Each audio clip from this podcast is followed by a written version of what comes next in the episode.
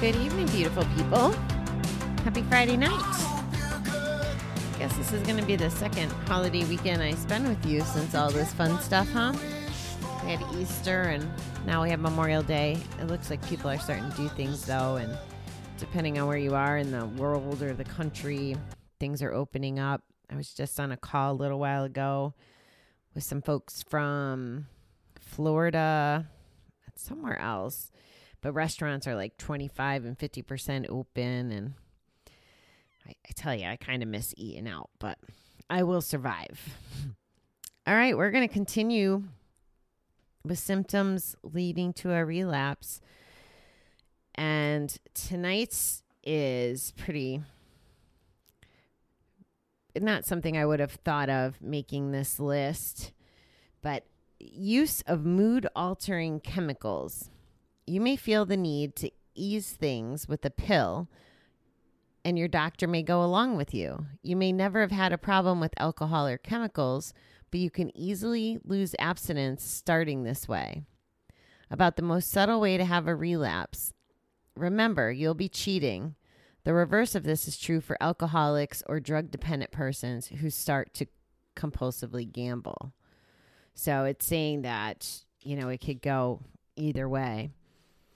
And I'm going to tell you a story uh, about um, someone I know who was at a bar and at the bar there was slot machines, gaming machines.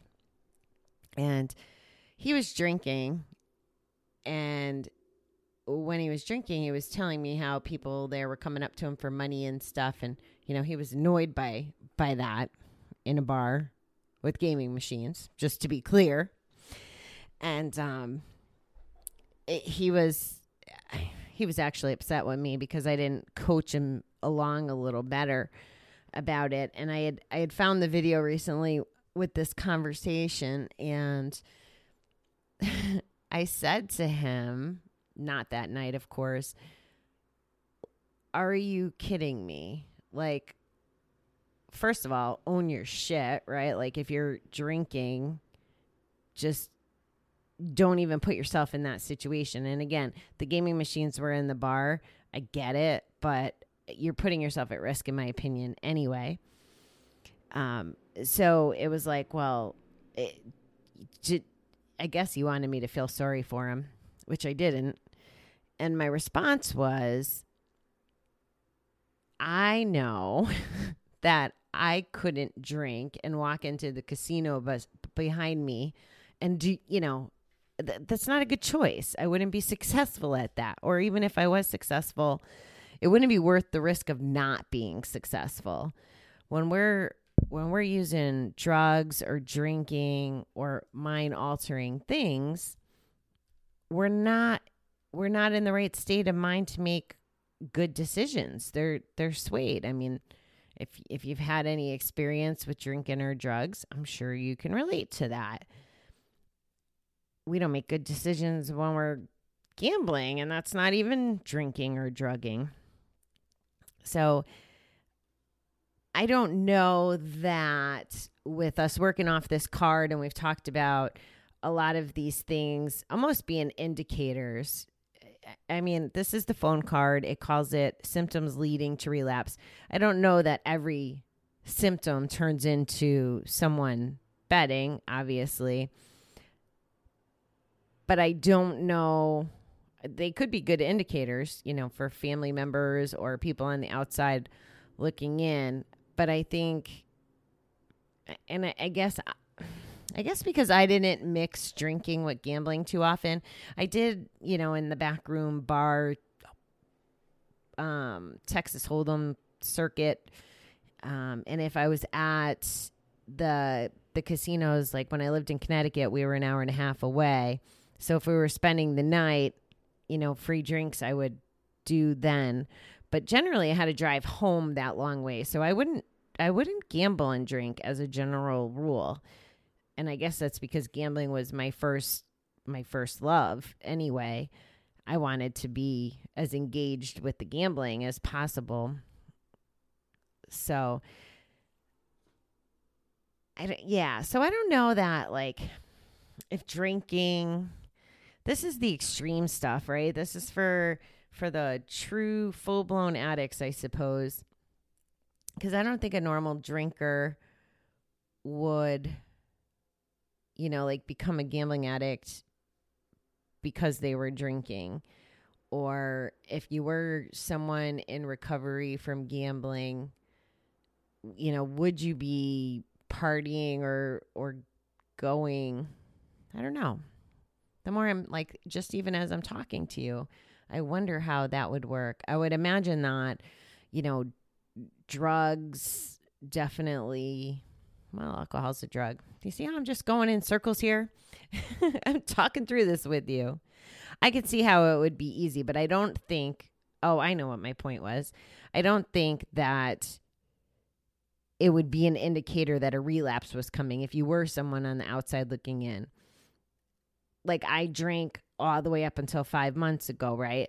So when I was drinking, it didn't mean that I was going to go back out and bet. And, and I'm pretty sure that if any you asked anybody in my circle of life, you know, oh well, Bobbie's drinking. Does that mean she's going to go gamble again? For me, it didn't work that way, and that was that was the point I was driving home. Now, is it possible that because a gambler gives up gambling that maybe they use mind altering drugs more often their usage goes up i would imagine that that's probably very possible very possible and and that was when i talk about my new year's resolution in 2019 being i couldn't my rule to myself was to not use alcohol as a coping mechanism. And I think I did some trading off, which is why I wanted to make that point. And as I, you know, as I learned about things, I wanted to make sure that that wasn't the case. Oh, I had a bad day at work. I used to go to the casino. I didn't want it to be, I had a bad day at work. I went to the bar, you know, or oh, I got into a disagreement with this person or that person, or maybe people go through breakups, whatever um, whatever that stressor is that makes them want to cope or need to cope and and numb and escape and forget what the stressor is or the issue i can see trading them off. But i, I don't necessarily for me seeing that one leads to the other unless you're in a very vulnerable position. So that's my take on that. And again everybody's different. You know, there's a I've seen an enormous amount of people at casinos drinking. and I used to this is so sick. But m- my thing was so it, when I moved to New York, you had to pay for alcohol. This was the other thing. In Connecticut, the drinks were free, so it'd be different, but I had too long of a ride home. But here in New York, you had to pay for drinks at the casino, which growing up in the environment in Connecticut, first of all, I thought that was ridiculous. Second of all, I would be damned if I was going to give up my gambling money for alcohol. Like that was the most ridiculous thing in the world to me. Um, which is ridiculous to say right now that I felt that way. So that's my take on that. Uh, we have uh, four more of these left, so we'll probably get through them you know, I don't know what's going to happen the weekend as far as, you know, what's on my mind. You you guys see that I just kind of go with the flow and I appreciate that working for you. you know, you wouldn't be listening if that didn't work for you. I'm just just a person going through life trying to not bet and you know, be a decent human being. So I'm taking you along for the ride, the good, the bad, the ugly, as as you've seen. so, um, I'm staying close to home for the weekend. I did reach out to my sister today. I was hoping to maybe bounce over to Vermont and hang out with her, but she's working. You know, I thought maybe for the day or whatever, but I got a couple webinars to go to. There's a lot a lot going on. It's funny. I have the ability now to go outside the house, say, for holiday weekend, and I'm still not going to take advantage of it because my priorities are just on the things that I'm working on, these classes and, and stuff that's going on.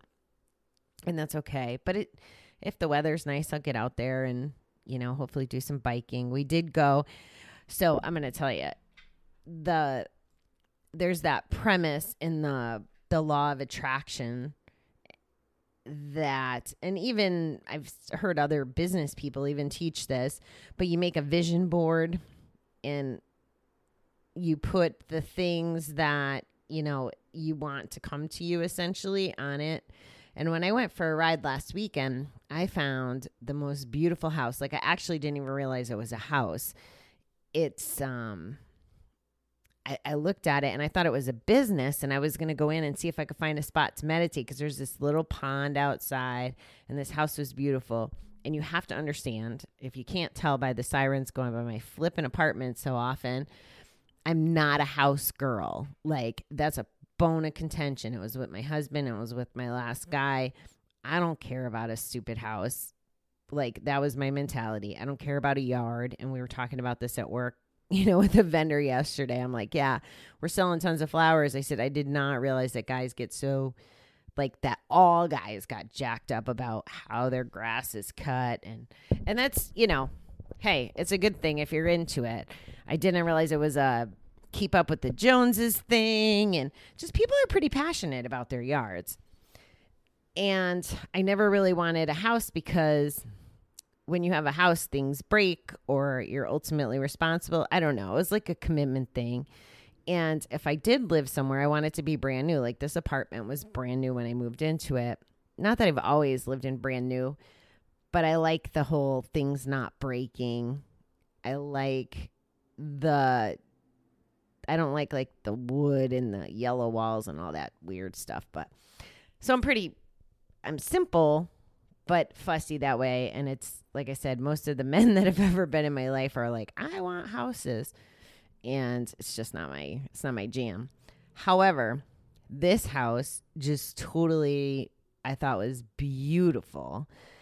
And we rode up today to um I wanted to show show my friend. I was like, "You want to see my vision board house?" And he's like, "What are you you gonna buy this? What are you gonna do? I was like, I don't know, but I want this house. Ideally, I want it in Kansas City instead of upstate New York.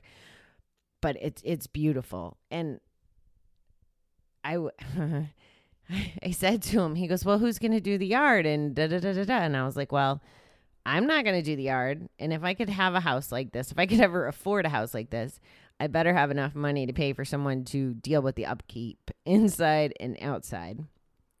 So, anyway, that was this morning. That's my feeling in houses. Not that you asked, but it's um. I actually would like a little mini house or a trailer or an RV. That's what I was telling my girlfriend. I was like, maybe I'll buy an RV to live in. That would be really freaking cool. That's the ex truck driver in me coming out, I guess. I don't I don't really need a whole lot of space. I mean, right now while I'm in creative mode, I do. The room that I podcast in is covered in paper like you could barely see the walls with all the stuff that I've been downloading onto poster boards and whiteboards and you name it but that's my that's my scoop I hope you guys have a great